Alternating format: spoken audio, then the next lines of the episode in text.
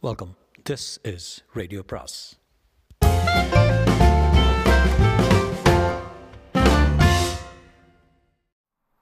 சுஜாதாவின் வசந்த கால குற்றங்கள் பாகம் ஒன்பது. சுனில் அவசரமின்றி கார் ஓட்டினான். அவன் அருகில் அந்த கத்தி பளபளத்தது. அதை வைத்துக்கொண்டு என்ன செய்வது என்று இன்னும் தீர்மானிக்கவில்லை. ஏற்கனவே ஒரு பார்சல் அனுப்பியாகிவிட்டது. ஒரு சின்ன வெட்டு அப்புறம் தன் சொந்த ரத்தம். சுனில் புன்னகைத்தான். அவர்கள் அதை பார்த்ததும் கதி கலங்கி போவார்கள். கலங்கட்டும். பெங்களூரில் போலீஸ் படை முழுவதுமே அதன் தொப்பி வைத்த அதிகாரிகள் அனைவருமே அவன் அவன் என்று பேசிக்கொள்வார்கள். அவன் முகம் இல்லாதவன் இன்னும் அவன் சுனிலாக விடவில்லை. அவர்களுக்கு தெரியாது. இப்போது இந்த நிமிஷம் அவன் கமிஷனர் ஆஃபீஸுக்குள் காரை செலுத்தி நிறுத்தி அவர் கதவை தட்டி ஹலோ கமிஷனர் என்று விசாரிக்க முடியும்? விசாரிக்கலாமா? சுனில் சற்று தயங்கினான். விசாரித்தால் என்ன? அபாயத்தின் அத்தனை அருகே சென்றுதான் பார்க்கலாமே. சுனிலின் முகத்தில் மறுபடி சூடேறியது. சவால். சிங்கத்தின் குகைக்குள் நுழைந்து திரும்புவரும் சவால். காரை திசை திருப்ப இருந்தவன் மறுபடி அந்த கத்தியை பார்த்தான். உடனே இந்து ஞாபகம் வந்தது. இரண்டு நாள் இரண்டு நாள் அவள் அந்த வீட்டில் அடைபட்டு இருக்கிறாள். சரியாக சாப்பிட சாப்பிடவில்லை. வீட்டு சென்றிருந்த பின் பிஸ்கட் பழங்களை தொடவில்லை. மூலையில் உட்கார்ந்து கொண்டு அழுது அழுது திராணியின்றி சோர்ந்து நடுங்கி புரியாமல் என்ன செய்வது என்று தெரியாமல் என்னில் இரண்டு சுனில்கள். இந்த பெண்ணை பார்த்தும் பரிதாபம் வயிற்றில் பொங்கும். அதே சமயம் அதே சமயம் அவள் மேல் அவள் அந்த அழுகை வரும் அழுகை மேல் வரும் ஆத்திரம் மூர்க்க சுனிலும் இருக்குது இருக்கின்றன. ஆத்திரம் அவள் மீது இல்லாத சுனில் என்ன இருக்குதுல்ல ஆத்திரம் அவன் மேல் இல்லை. சுனில் ஆத்திரம் உண்மையில்தான் விபரீதத்துக்கு இந்த விவகாரத்தை கொண்டு வந்து விட்டாய். இதில் இந்துவைப் போல நீயும் மாட்டிக்கொண்டு விட்டாய். எப்படி தப்பிப்பாய்? ஏன் தப்பிக்கலாமே? அந்த பெண்ணை காரில் அழைத்துச் சென்று ஏதாவது ஒரு தனியான வீதியில் விட்டு விடலாமோ? அத்தனை சிறிய பெண் என் முகத்தை எப்படி ஞாபகம் வைத்துக் கொள்ள முடியும்? அப்படித்தான் செய்ய வேண்டும். போதும் விளையாட்டு. விட்டு விடலாம். பின் எதற்கு இந்த கத் கத்தி? என்னுள் ஏன் இந்த இச்சை திடீரென்று பொங்குகிறது? அந்த பளபளப்பான கத்தியை இரத்த நிறத்தில் அகப்படுத்துவதற்காக அசுத்தப்படுத்துவதற்காக சதக் எங்கே குத்தலாம்? குத்தாதே. அவளை விடுவித்து விடு அதுதான் உனக்கு நலம். நீ அகப்பட மாட்டாய். இல்லை குத்த வேண்டாம். மெலிதாக அவள் சட்டை கழற்றி அந்த தட்டையான மார்பில் லேசாக கீறல். சற்று தயங்கி ரத்தம் பெறும் வேண்டாம். வேண்டும். சுனில் தன் மண்டையை பீத்து கொண்டான். பிடித்து கொண்டான். ஒற்றை கையால் காரை செலுத்த அவனையும் அவன் காரையும் சேர்த்து மற்றொரு சக்தி செலுத்துவது போல உணர்ந்தான். மற்றொரு சக்தி மலை மேல் ஒரு குரல். அவன் ஆசான். அவன் நண்பன் அவன் மகாத்மா?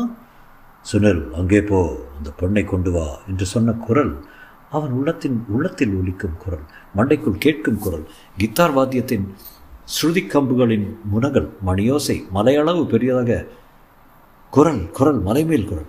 சுனில் கிரீச் என்று பிரேக் போட்டான். சாலையில் யாரும் இல்லை. தூரத்தில் ஒரு பாதசாரி திரும்பி பார்த்து ஏனாய்த்து ஏனாய்த்து என்றார். சுனில் இந்துவை அடைத்து வைத்திருக்கும் வீட்டை நோக்கி செலுத்தினான். இன்று தீர்மானமாக ஏதாவது செய்துவிட வேண்டும். மணி பார்த்தான் ஆறரை.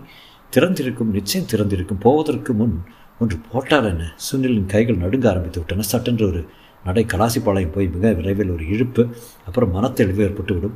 சிந்தனையை அம்பலப்பட்டுவிடும். சாந்தி பிறக்கும். செய்யும் செய்யப்போகும் காரியத்துக்கு ஒரு தீவிரமும் ஸ்திர நிலையும் ஏற்படும். போ சுனில் அங்கேதான். முதலில் போ. அந்த புகை உன் நெஞ்சுக்குள் குஞ்சி நிரம்பட்டும். அப்புறம் பார். உன் சாதனைகள். சுனில் மகா சுனில் போலீஸை திணற அடிக்கும் சுனில். ஒருவருக்கும் தெரியாது. சுனிலின் கை நடுக்கம் இப்போது அதிகரித்திருந்தது. அவன் இச்சையுடன் சம்பந்தம் இல்லாத போல கார் தானாகவே கலாசி பாளையத்தில் அந்த இருட்டை நோக்கி இருட்டறையை நோக்கி அதன் மயக்கத்தை நோக்கி செல்வது போல இருந்தது. குமாரி கதவை பயத்துடன் உருக்களித்து திறந்தாள். உங்களை முதலாளி கூப்பிடுறாரு என்றான் சிறுவன். எதுக்குடா?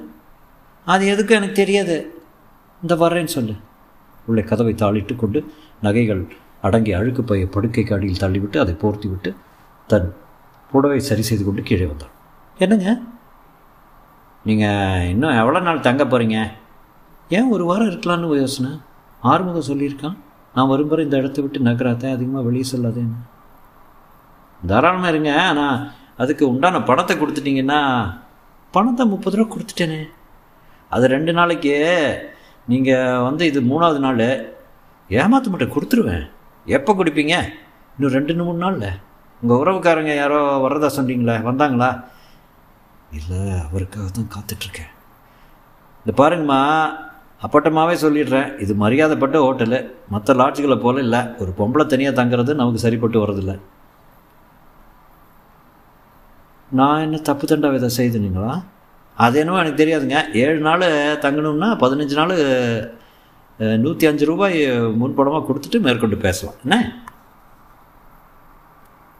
குமாரியின் கையில் சரியாக பதினைந்து ரூபாய் தான் இருந்தது. திரும்பி பழைய தொழிலுக்கு போனால் இருபது இருபத்தைந்து செய்யலாம். திரும்பி போவதாச்சே அதை விட்டு அழுத்த விட்டாகிவிட்டது கனவிலும் இல்லை. என்கிட்ட அத்தனை பணம் தற்சமயத்துக்கு இல்லை முதலாளி.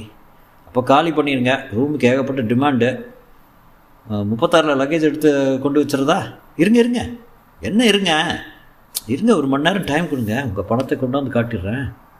சரி ஒரு மணி தான் காத்திருப்பேன். குமாரி திரும்ப தன் அறைக்கு வந்தாள். அவளுக்கு சிரிப்பாக வந்தது. படுக்கை அடியில் லட்சக்கணக்கான நகை பதினைந்து ரூபாய்க்கு சிந்தி அடி சிங்கி அடிக்குது. என்ன பொழப்படா இது? என்ன செய்வது? இந்த ஆள் ஆறுமுகமும் அட்ரஸே இல்லாமல் போயிட்டாரு. எப்போ வருவார்? என்ன செய்ய போகிறாரு ஐயோ எங்கேயா இருக்க நீ? என்று சுவரை பார்த்து கேட்டாள். ஐயோ ஐயோ. என்ன கதி பார்த்தியா உனக்கு? ஆறுமுகமானா? நான் வர வரைக்கும் வெளியே போகாத நகைகளை ஒன்றும் செய்யாதன்னு சொல்லியிருக்கான். ஒரே ஒரு மோதிரம் இல்லை சங்கிலியை விட்டாள்னு ஆறுமுகத்துக்கு தெரியாவா போகிறது கையில் அல்லது கழுத்தில் போட்டுக்கலாம். ஐயா எனக்கு பணமுட வந்துடுச்சு விற்கும்படி ஆயிடுச்சுன்னு சொன்னால் யார் சந்தேகப்பட போகிறாங்க அதான் சரி. குமாரி அந்த துணிப்பைக்குள் கைவிட்டு ஒரு சங்கிலியை உருவினால் இது எவ்வளோ இருக்கும் குமாரிக்கு அதன் மதிப்பு ஐநூறா ஆயிரமா என்று சரியாக தெரியவில்லை. பவுன் விலை இப்போது எல்லாம் என்ன இருக்கும் என்றதும் தெரியவில்லை.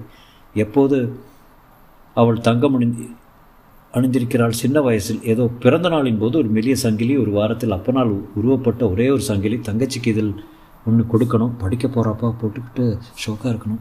குமாரி அந்த சங்கிலியை கழுத்தில் மாட்டிக்கொண்டால் எதுக்கும் ஒரு மோதிரம் இருக்கட்டும் என்று கையை செருகி கொண்டால் மற்ற நகைகளை மூடி சுருட்டி வைத்துவிட்டு அறையை பூட்டிக்கொண்டு புறப்பட்டாள். இதோ பணத்தோடு வந்துடுறாங்க முதலாளி என்றாள். சிக்பேட்டையின் சந்துகளில் ஒரு தெருவில் வரிசையாக சின்ன சின்ன நகைக்கடைகள் இருந்தன. தாழ்வாக தொங்கும் விளக்கடியில் சோடா பாட்டில் கண்ணாடி அணிந்தவர். புசு புசு என்று சின்ன அழுக்கு பிரஷால் ஒரு நகையை தேய்த்து கொண்டிருந்தார். யாருமா? ஒன்றுமில்ல அவசரத்துக்கு பணம் வேணும். ஒரு நகையை விற்கணும். நகை விற்கணுமா? என்றார் சோடா. வாங்கம்மா தங்கம்மா வெள்ளிய? தங்க தாங்க. காட்டுங்க பார்க்கலாம். குமாரி தன் கழுத்திலிருந்து கழட்டி கொடுத்தால் இன்னைக்கு பவன் விலை எத்தனையோ? அதுபடி கொடுங்க. கடைக்காரர் அந்த நகையின் பளபளப்பையும் அதில் நூல் போட்டு கட்டியிருந்த ஒரு சிறிய அட்டைச்சீட்டையும் பார்த்தார். உங்களுதாம்மா? ஆமாங்க. என்றார் குமாரி சற்று முற்றும் பார்த்து கொண்டு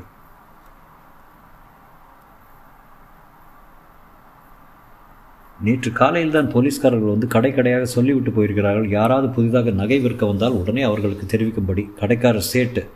குமாரியை மறுபடி பார்த்தார். அந்த புதிய நகைக்கும் அவள் தோற்றத்துக்கும் பொருத்தம் இல்லாமல் இருந்தது. பணம் உடைங்க அதனால தான் விற்கும்படி ஆயிடுச்சு. பரவாயில்லம்மா உட்காரு. இந்த இடம் பார்த்து சொல்லிடுறேன். சீக்கிரம் பார்த்து சொல்லுங்கள் சேட்டு. நாகப்பா இந்த இடம் பாருங்க. குமாரி அந்த எடை பார்க்கும் செயலின் வசீகரத்தில் ஆழ்ந்திருக்க கடை முதலாளி டெலிஃபோன் டெலிஃபோனை அதன் மரப்பெட்டியிலிருந்து பூட்டை திறந்து எண்களை சுழற்றினார். ஏ குமாரி திடுக்கிட்டு நிமிர்ந்தாள். ஆறுமுகம். அட வாயா. குமாரி ஆறுமுகத்தை பார்த்தது மலர்ந்தாள். என்னையா நீ என்னை ஒண்டியா அம்போன்னு விட்டுட்டு காணாமல் போயிட்டு? உனக்காக காற்று பேஜாராயிடுது எப்போ வந்த? எங்கே? ஆறுமுகம் அவளை தடுத்து நிறுத்தி சற்று அடக்கமான குரல் ஷ் மெதுவாக பேசு. இங்கே எதுக்கு வந்த? நகை கிடைக்க. ஒன்றுமில்லையா கையில் ஒத்த காசு இல்லை. சின்னதாக ஒரு செயினை விற்றுட்டு ஹோட்டலில் கடன் அடைக்கலாம்ட்டு. அடிப்பாவி கெடுத்தியே. ஏன்யா? சேட்டு இதற்குள் போலீஸ்க்கு கமுக்கமாக ஃபோன் பண்ணி முடித்து விட்டு வாங்கம்மா வந்து உள்ளே உட்காருங்க. என்றார். இதை வர்றேன் சேட்டு. நம்ம தோஸ்து வந்திருக்காரு. பார்த்து பேசிட்டு வந்துடுறேன். நீங்கள் இட போடுங்க. ஆறுமுகம் உடனே உஷாரார் சேட் ஃபோனில் தாழ்ந்த குரல் திரும்பி பேசுவதை அவன் கவனித்தான். அதன் பின் சற்று சாதா தாராளமான வரவேற்புடன் குமாரியை உள்ளே அழைப்பதையும் கூர்மையை கவனித்தான். இந்த பாரு குமாரி காரியம் கெட்டுருச்சு. உடனே புறப்படு. இந்த இடத்துல நாம் நிற்கக்கூடாது. ஆபத்து வா. என்று அவள் கையை பிடித்து இழுத்தான். இரியா நகை கொடுத்துருக்கேன். இடம் போடுறதுக்கு. போனால் போகுது வா. வந்துரு. இங்கே நின்னா நாம் சத்தம். சேட்டு போலீஸ்க்கு ஃபோன் பண்ணியிருக்காரு. என்று குரலை உயர்த்தாமல். திரும்பி பார்க்கிறதுக்குள் அவள் புஜத்தில் அழுத்தமாக பிடித்து தரதரவன் இழுத்துக்கொண்டு சிக்பேட்டையின் சந்தடியில் கலந்து சற்று திரும்பி மற்றொரு சந்து திரும்பி குமாரி இறக்க இறக்க அவனுடன் தாக்கு பிடிக்க முடியாமல் எங்கே திருநாய் எடுத்துகிட்டு போகிற அப்படி எடுத்துகிட்டு போறியே? என்றதுக்கு பாடி என்று அதட்டினான். சேட்டிடன் சே சேட்டிடம் சோடா பாட்டில் கண்ணாடிக்காரர் அந்த தங்கச்சங்கிலை கொடுத்து விட்டு ரெண்டரை பவுன் இருக்குதுங்க என்றார். சேட் வெளியே வந்து எங்கே அந்த பொண்ணு? என்றார். காணலையே.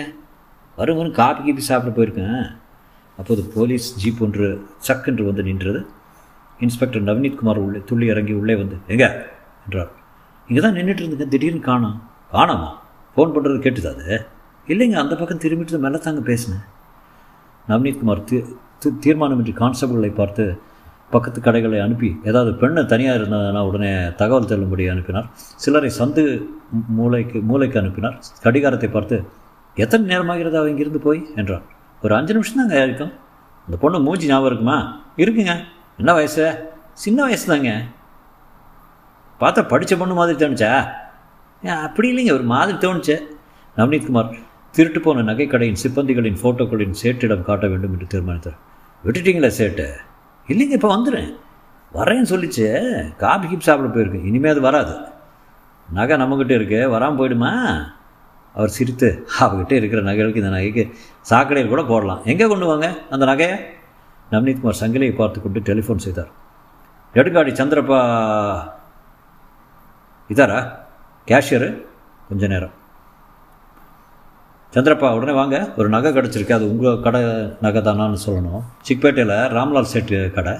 உடுப்பிக்கு பக்கத்தில். வரீங்களா என்னது ஒரு நகை தான் கிடச்சிருக்கா? ஆமாம் ஒரு நகை தான் கிடச்சிருக்கு. சீட்டு தொங்குது அதில் என்னவோ குஜராத்தி மாதிரி எழுதியிருக்குங்க. உங்கள் நகை தானா எதுக்கும் உடனே வந்து பார்த்துருங்க அறையில் குமாரி ஏறக்குறை அழுது கொண்டிருந்தாள். ஆறுமுகம் தலையை பிடித்து கொண்டு கட்டில் உட்கார்ந்திருந்தாள். நான் என்ன செய்வேன்?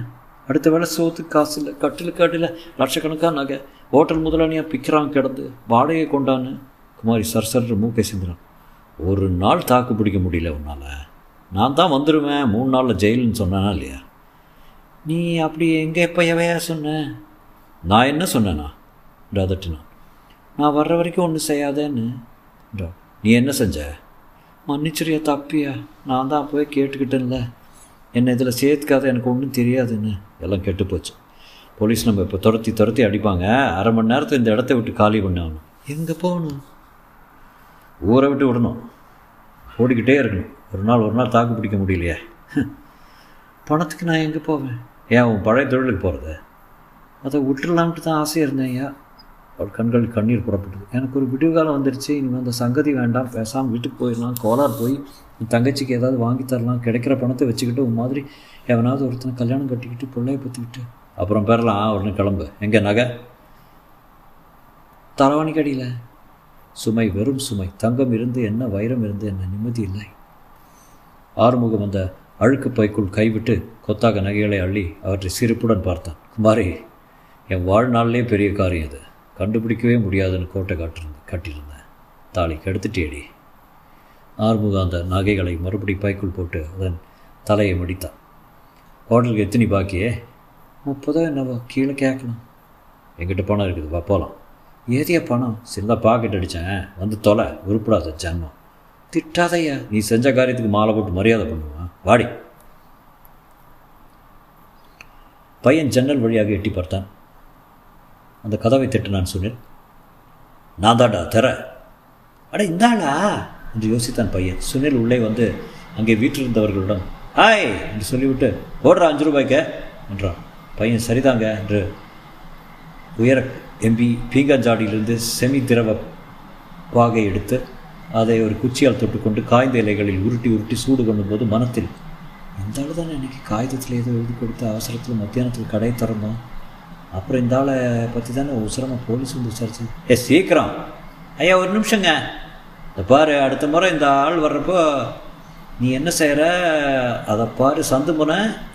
அங்கே ஒரு சைக்கிள் கடை இருக்குதுல்ல அதில் ஒரு கான்ஸ்டபிள் நின்றுக்கிட்டு இருப்பார் சாதாரண ட்ரெஸ்ஸில் அவர்கிட்ட உடனே தகவல் சொல்லணும். என்ன சொல்கிற உனக்கு பத்து ரூபா கிடைக்கும். பத்து ரூபா? அவனுக்கு பெரிய தொகை. சட்டியின் துவாரத்தில் மால் வைத்து காய்ச்சி கொடுத்த கொடுக்க சுனில் படுத்துக்கொண்டு அனலில் காட்டி அதை உஷ் என்று இழுத்தான். அவன் மார்பில் அந்த காட்டம் பரவ அவன் அங்கங்களில் துடிப்பெல்லாம் அடங்க தங்க நிற துல்லியம் பொங்கி பொங்கி நீங்கியது. சுனில் சாய்ந்து சரிந்தான். Cellophane flowers of yellow and green towering over your head. Look for the girl with the sun in her eyes and she's gone, Lucy in the sky with diamonds. வான ராத்திரியில் ரத்தின ஒ- ஒத்தடங்கள் வா வா என்று அழைக்கும் குரல். இந்து அவள் விதி. அவள் விதியை நடத்தும் கருவி நான். அவள் இந்த வயதில் இறக்க வேண்டும் என்றிருந்தால் யாராலும் அதை மாற்ற முடியாது. பகவான் கீதையில் என்ன சொல்லியிருக்கிறார்? ஆகையால் நீ செய்து தீர வேண்டிய காம கர்மத்தை எப்போதும் பற்றியல்லாமல் செய்ய கடவாய். பற்றின்றி கர்மங்களை செய்கிறவன் பரமாத்மாவை அடைகிறான். ஆம் நான் கர்மத்தை செய்யப் போகிறேன் பரமாத்மாவை அடையப் போகிறேன். அந்த பெண் இறந்தாக வேண்டும். அந்த சிறுவன் வெளியே வந்தான். குடுகுடு என்று சந்து முனையில் ஓடி சைக்கிள் கடையில் வாய் இவர் போலீஸ்காரர் இருக்காருங்க. ஏண்டா? அவர்கிட்ட ஒரு விஷயம் சொல்லணும். காப் சாப்பிட போயிருக்காரு வந்துடுவார் என்ன விஷயம்? சொல்லிட்டு போ. அவர்கிட்ட தான் பேசணும். ரகசியம் வேறையா? வால் கழட்டிடுவேன். சொல்லடா. திருப்பி வர்றேன் பாய். பையன் மறுபடியும் ஓடி வந்தான். சற்று நேரத்துக்கு ஒரு முறை அவன் சேவை தேவைப்படும் தேவைப்படும். அந்த அறையில் டீ கலக்கி கொடுக்க வேண்டும் சிகரெட் வாங்கி வர வேண்டும் சாக்லேட் தர வேண்டும் அடுப்பை ஊத வேண்டும். சுனில் ஒரே திசையில் பார்த்து கொண்டு மடங்கின முழங்கால் மேல் கை நீட்டியிருந்தான். மனத்தில் ஸ்திரமில்லாத காற்றுக்கள் பறந்தன. மனத்தில் ஸ்திரக்குரல் அவளை அவனை அழைத்தது. வாசுனில் வந்து உன் கடமையை செய். இது இது நேரம் இருட்டி இருக்கும் அந்த பெண் இப்போ தூங்கியிருப்பார் தூங்கியிருப்பவர்களை தீர்ப்பது சுலபம். தீர்த்து விட்டு ராத்திரி வரை காத்திருந்து விட்டு அப்புறம் ஒவ்வொன்றாக விரல் விரலாக பார்சல் அனுப்பலாம் நாம் அதுதான் செய்ய வேண்டும். சுனில் செலுத்தப்பட்ட பொம்மை போல எழுந்தான். நோட்டை எறிந்துவிட்டு வெளியே வந்தான். விளக்குகள் அனைத்தும் அவன் கண்ணுக்கு ஜெகஜோதியாக இருந்தன. முழங்காலுக்கு கீழ் பஞ்சு மேகங்கள் உலவின. மெல்ல தன் காரை நோக்கி நடந்தான். அந்த சிறுவன் அவன் பின் நடந்து சைக்கிள் கடைக்கு மறுபடி வந்தான். ஏ சோக்ரா இவர் தான் கான்ஸ்டபிள் இதை சொல்லணும் நீ என்ன இதோ பார்க்க போகிறங்க உயரமா விட விடன்னு. அவர் தான் அவர் தானா யாருடா? அன்றைக்கி நீங்களாம் வந்து ஆள் தகவல் சொல்ல முடிய சொல்லி கேட்கறக்கல அடப்பாவி கமிஷனர் கேட்ட ஆசாமி அவர் தான் கான்ஸ்டபிள் உடனே அவனை நோக்கி ஓடினார். சுனில் அதற்குள் தன் காரை ஸ்டார்ட் செய்துவிட்டு வேகம் பிடித்து சென்று விட்டார். கான்ஸ்டபிள் அந்த பையனுடன் ஓடி வந்தார். சுனிலின் கார் கிளம்பி செல்வதை பார்த்து விட்டார் அது ஒரு பச்சை ஃபியட் எண் number ME Q four four eight one என்று தெரிந்து கொண்டார். சுனில் பெரிய காரை எடுத்து வரவில்லை. சின்ன காரின் எண்களை மாற்றுவதற்கோ நீக்குவதற்கோ அவனுக்கு நேரமும் ஸ்ரத்தையும் இருக்கவில்லை. நம்மை யார் கண்டுபிடிக்கப் போகிறார் என்ற மிதப்பும் காரணம். கார் மினர்வஸ் சர்க்கிளில் சிவப்பில் நின்றது. அதே சமயம் போலீஸ் கண்ட்ரோல் ரூமுக்கு செய்தி பறந்தது. ஃபியட் கார் பச்சை நிறம் ME Q four four eight one கடைசியில் பார்த்தது ஜேவி ரோட்டில் நகரத்தை நோக்கி சென்று கொண்டிருக்கிறது. பரமானந்த் பெண்ணின் கடத்தல் சம்பந்தப்பட்டவன் இதில் இருக்கிறான் என்று நம்பப்படுகிறது. செய்தி போலீஸ் ஒயர்லெஸ் மூலம் நகரம் முழுவதும் மின்காந்த அலைகளாக பரவியது. பிரபாகர் ராவ் ஆஃபீஸ் காரில் கமிஷனர் அலுவலகத்திலிருந்து புறப்பட்டு கொண்டிருந்தார். அப்போது அந்த செய்தி காரில் அந்த டிரான்ஸ் ரிசீவரில் ஒலித்தது. பிரபாகர் ராவ் உடனே control லாவஸ்ட் proceeding to JV road I am taking over என்றார். ராஜர் சார் உடனே ஜேபி ரோட் பாப்பா. குவிக் ஃபாஸ்ட் கார் துப்பாக்கியிலிருந்து புறப்பட்ட தோட்டா போல விரைய பிரபாகர் ராவின் துடிப்பு அதிகரித்தது. இந்த முறை அவரை தப்ப விட மாட்டேன். விடப்போவதில்லை. அன்புள்ள எஸ் இதோ வருகிறேன். சைரன் போடியா? காரின் தலைமையில் சிவப்பு பளிச்சு பளிச்சிட அதன் சைரன் மூலம் அக்கம் பக்கத்து போக்குவரத்தை ஸ்தம்பிக்க வைத்தது. சக பிரேக்குகள் கிரீச்சின ஜேசி ரோட்டிலிருந்து இந்த பக்கம் வந்து கொண்டிருக்கிறான். Let me see Kalasipalayam. Minerva circle நேராக வந்தால் டவுன் ஹால் எதிரில் டிராஃபிக் கொடுக்க அங்கே அவன் பிரியலாம். இடது பக்கம் திரும்பலாம் அல்லது நேராக வரலாம். கடவுளே அவன் நேராக வர வேண்டும். டவுன் ஹாலில் இருந்து யூனிட்டி பில்டிங்க்கும் அவனை பார்த்து விட வேண்டும். அதற்குள் முன்னேறிவிட்டால் அவன் பெரிய ஏகப்பட்ட பாதைகள் இருக்கின்றன. மைசூர் பேங்க் பக்கம் அல்லது நேராக Nrupatunga road Cubbon park Richmond Richmond circle பக்கம் பத்து விதத்தில் பிரிந்து விடலாம். எதிரே விஷ் விஷி கொண்டிருந்த ஒவ்வொரு காரையும் பிரபாகர் ராவின் தேர்ந்த கண்கள் கூர்ந்து நோக்கின ஃபியட் எங்கே? ஃபியட் எங்கே? பச்சை நேரம் மிரட்டி விட்டது. கரும்பச்சை தேடுகின்ற ME Q four four eight one Sunil தன் சர்வ அவஸ்தைகளை சமீபத்திய இழுப்பில் சமாதானமாகி துல்லிய சிந்தனையுடன் காரை செலுத்தினான். இன்று ஒன்றில்லை ஒன்று இன்று ஒன்றில்லை ஒன்று நடந்தே தீர வேண்டும். இனிமேல் அந்த பெண்ணை வைத்துக்கொண்டு சமாளிப்பது கஷ்டம். சாப்பிட மாட்டேன் என்கிறது இரண்டும் கட்டார் அதை வெளியே விடுவித்து விட்டால் எனக்கு ஆபத்து என்னை அடையாளம் கண்டுபிடித்து விடுவது சாத்தியங்கள் இருக்கின்றன. விட்டு விடலாம். அவள் தாய் மட்டும் தனியாக வருவதாக இருந்தால் அதற்கான ஏற்பாடு செய்ய இயலவில்லை. இப்போது என்ன செய்வது? சுனில் மனத்தில் அவன் சற்று நேரத்தில் செய்யப்போகிற செயல் ஒரு குழப்பமான இரத்த வர்ண சித்திரமாக படிச்சிட்டது சுலபம் அவளை கொல்வது. சின்ன உடல் ஒரு மணி நேரத்துக்குள் புதைத்து விடலாம். அதன் பின் தாயை கவனிக்கலாம். டவுன் ஹால் எதிரிலிருந்து சாலை விளக்கு சட்டென்று பச்சை அம்பு காட்ட சுனில் நேராக சென்றான். பிரபாகர் ராவ் அந்த பெரிய வட்டத்தை சுற்றும்போது மண்டை விளக்கை அணைத்துவிட்டு அணைத்து விட சொன்னார். சொன்னார். சைரன் வேண்டாம் என்று சொல்லிவிட்டார். எதிரே ஆட்டோக்கள் கார்கள் லாரிகள் ஐந்து சைக்கிள்கள் Ambassador Fiat car Herald tempo lorry BTS bus Fiat சீரிச்சல நிறம் பச்சை நம்பர் ஆ அதுதான்.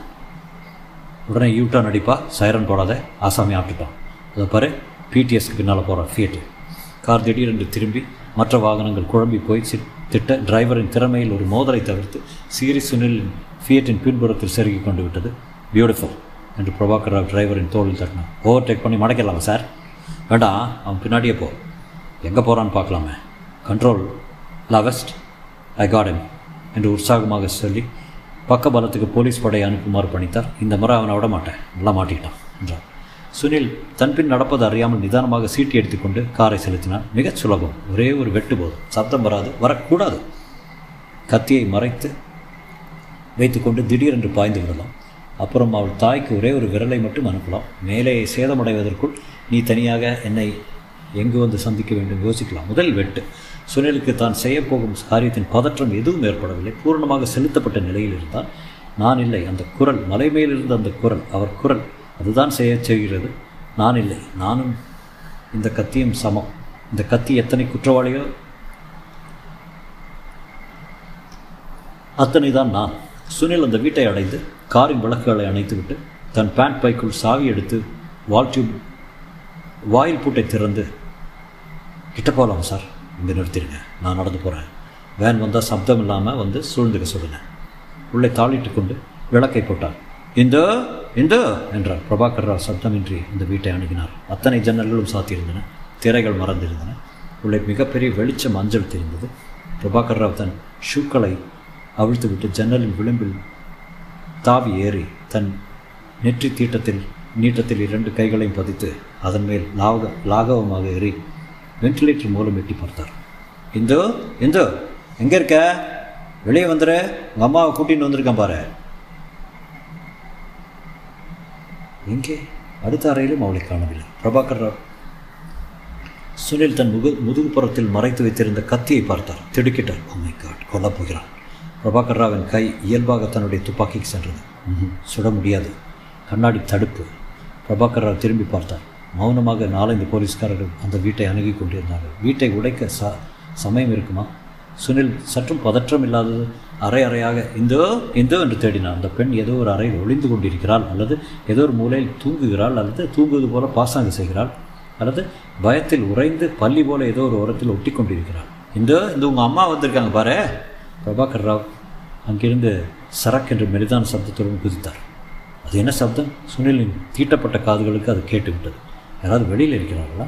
வெளியே போய் பார்த்துட்டு வரலாமா? அல்லது பிரபாகர் ராவ் மெல்ல நடந்து வரும் அருகே வரும் போலீஸ் படையை சந்தித்து மெலிதான குரல் கதை உடைக்கணும் போல இருக்குது. ஆனால் ரொம்ப ஜாக்கிரதையாக இருக்கும் ஆயுதம் வச்சுருக்கான். குழந்தை ஆபத்தில் இருக்குது ஜன்னல் வழியாக பார்க்கலாம். இங்கே இந்த வேலையில் யார் வரப்போகிறாள்? எதுக்கும் பார்த்துடலாம். மூணு பேர் வாங்க. ரெண்டு பேர் கொல்ல பக்கம் கவர் பண்ணுங்கள் சுனில் திரைகளை விலக்கி பார்த்தான் திடுக்கிட்டான். ஏழு பேர் நின்று பேசிக்கொண்டிருந்தார்கள் மங்கலான வெளிச்சத்தில் அவர்கள் தெரிகிறார்கள். போலீஸ்காரர்கள். சுனில் சரையல் என்று உள்ளே திரும்பினான் எங்கே அந்த பெண்? எப்படி தெரிந்தது? இப்போது என்ன செய்வது? அந்த பெண் முதலில் அந்த பெண். அவள்தான் விடுதலைக்கு டிக்கெட் சுனில் தன் மனத்துக்குள் இருந்து இந்த கணத்தை ஒரு விதத்தில் எதிர்பார்த்ததோ அதற்கு தயாராக கூட இருந்தான். பிரபாகர் ராவ் தன் துப்பாக்கி எடுத்துக்கொண்டார். அந்த கதவை அணுகினார். உடை கதவை என்றார். மூன்று பேரும் ஒன்று சேர்ந்து ஒரே மோதல் உட கதவு வெடித்து திறந்தது. ஆறுமுகம் ஸ்டேஷன் கடிகாரத்தில் மணி பார்த்தான். ஏழு நாற்பது. சென்னைக்கு மெயில் புறப்பட இன்னும் இரண்டு மணி நேரம். இரண்டே மணி நேரம். இருவரும் மெல்ல நடந்தார்கள். கண்ணாடி பெட்டிக்குள் பைபிள் திறந்து வைத்திருந்தது. எவனும் துரத்தாமலே அக்கிரமி ஓடுகின்றான் நீதிமானே. திடமுள்ள சிங்கம் போல அச்சமின்றி இருப்பான் என்றது. பசிக்குதியா? என்றார் குமாரி. ஆர்வம் கவனிக்கவில்லை. லட்சக்கணக்காக அவனுக்கு திருடி கொடுத்துருக்கேன். ஒரு ஒரு பழம் வாங்கி கொடுக்க மாட்டியா? சீப்பு சீப்பாக தொங்குத என்றான். கேரு வாங்கி வரேன் வளர்த்து கொண்டேன் இந்த பைய ஜாக்கிரதை வச்சுரு இந்த இடத்த விட்டு நகராத. டிக்கெட் எடுத்துட்டியா? அதெல்லாம் நான் பார்த்துக்கிறேன். கேரு வரேன் குமாரி அங்கே வரிசையாக நின்று கொண்டிருந்த ஏராள ஜனங்களையும் ஜன்னலில் போர்டு தொங்கியிருந்த பச்சை சிவப்பு வட்டங்களையும் எப்போதும் அங்கும் இங்கும் நகர்ந்து கொண்டிருக்கும் பிரயாணிகளின் சலனத்தையும் பிக் பாக்கெட்டுகளின் ஃபோட்டோக்களையும் கழுத்து சங்கிலையும் பிடித்துக்கொண்டு பெட்டி மேல் உட்கார்ந்திருக்கும் அந்த இளம் பெண்ணை பார்த்து கொண்டிருந்தார். அக்கா இங்க இருக்கியா குரல் பரிச்சயமானதாக இருந்தது. சடக்கென்று திரும்பினான். சவிதா லாட்ஜ் பையன். உன்னை எங்கெல்லாம் தேடுறது? அண்ணே மேனேஜர் அண்ணே இங்கே இருக்காங்க பாருங்க என்று உறக்க கோவினான் பையன். தூரத்தில் இருந்த மேனேஜர் உறவு தெரிந்தது. ஐயோ அவன் வந்துட்டானா? கட்டுமஸ்தான் உடலும் திருகிவிடப்பட்ட மீசையும் கலைந்த தலையும் ஜிப்பாவும் தெரியும் பனியனுமாக அவன் அவளை நோக்கி விரைவாக நடந்து வருவது தெரிந்த குமாரி எழுந்தான். எங்கே செல்வது? ஆறுமுகம் வரவில்லையே. நம்ம எங்கே பிரயாணம்? ஒன்றுமே இல்லைங்க தெரிஞ்சவர் பார்க்க வந்தேங்க. இன்னும் லாட்ஜ் பக்கம் கொஞ்ச நாளாக காணா? உடம்பு சரியில்லைங்க. எந்த ஊருக்கு போகிற எங்கே இல்லைங்க. அப்போவா போயிடலாம் திரும்பி. எங்கே? லாட்ஜுக்கு தான் வேலை இருக்குதுல்ல. உடம்பு சரியாயிடுச்சுல்ல? நான் இனிமேல் அங்கே வரலைங்க. என்ன? வரலையா? என்ன விளையாட்டு? வாடி தப்பிச்சு விடலான்னு பார்க்குறியா? இல்லைங்க. முதலாளி உனக்காக ஏஜென்ட்டுக்கு எத்தனை பணம் கொடுத்துருக்காரு தெரியுமா? தெரியாதுங்க. இப்போ வரப்போறே இல்லையா? முதலாளி சரியாக தான் சொன்னார். கழுதை ஊரை விட்டு ஓடி போகும். முதல்ல ரயில் ஸ்டேஷனில் போய் பாருடான்னாரு. ஒரு வாரமாக ஸ்டேஷனுக்கு வந்துட்டு இருக்காரு. மரியாதையாக வந்துரு அப்புறம் பொல்லா போயிடும் பப்ளிக் அசிங்கம் எதுவும் வேண்டாம் என்று அவள் கையை பற்றி இழுத்தான். என்ன பிரதர் தனியாக இருக்கிற பொம்பளை கிட்ட வம்பு பண்ணுற என்று ஆறுமுகம் அவன் தோளில் தட்டினான். தொடரும்.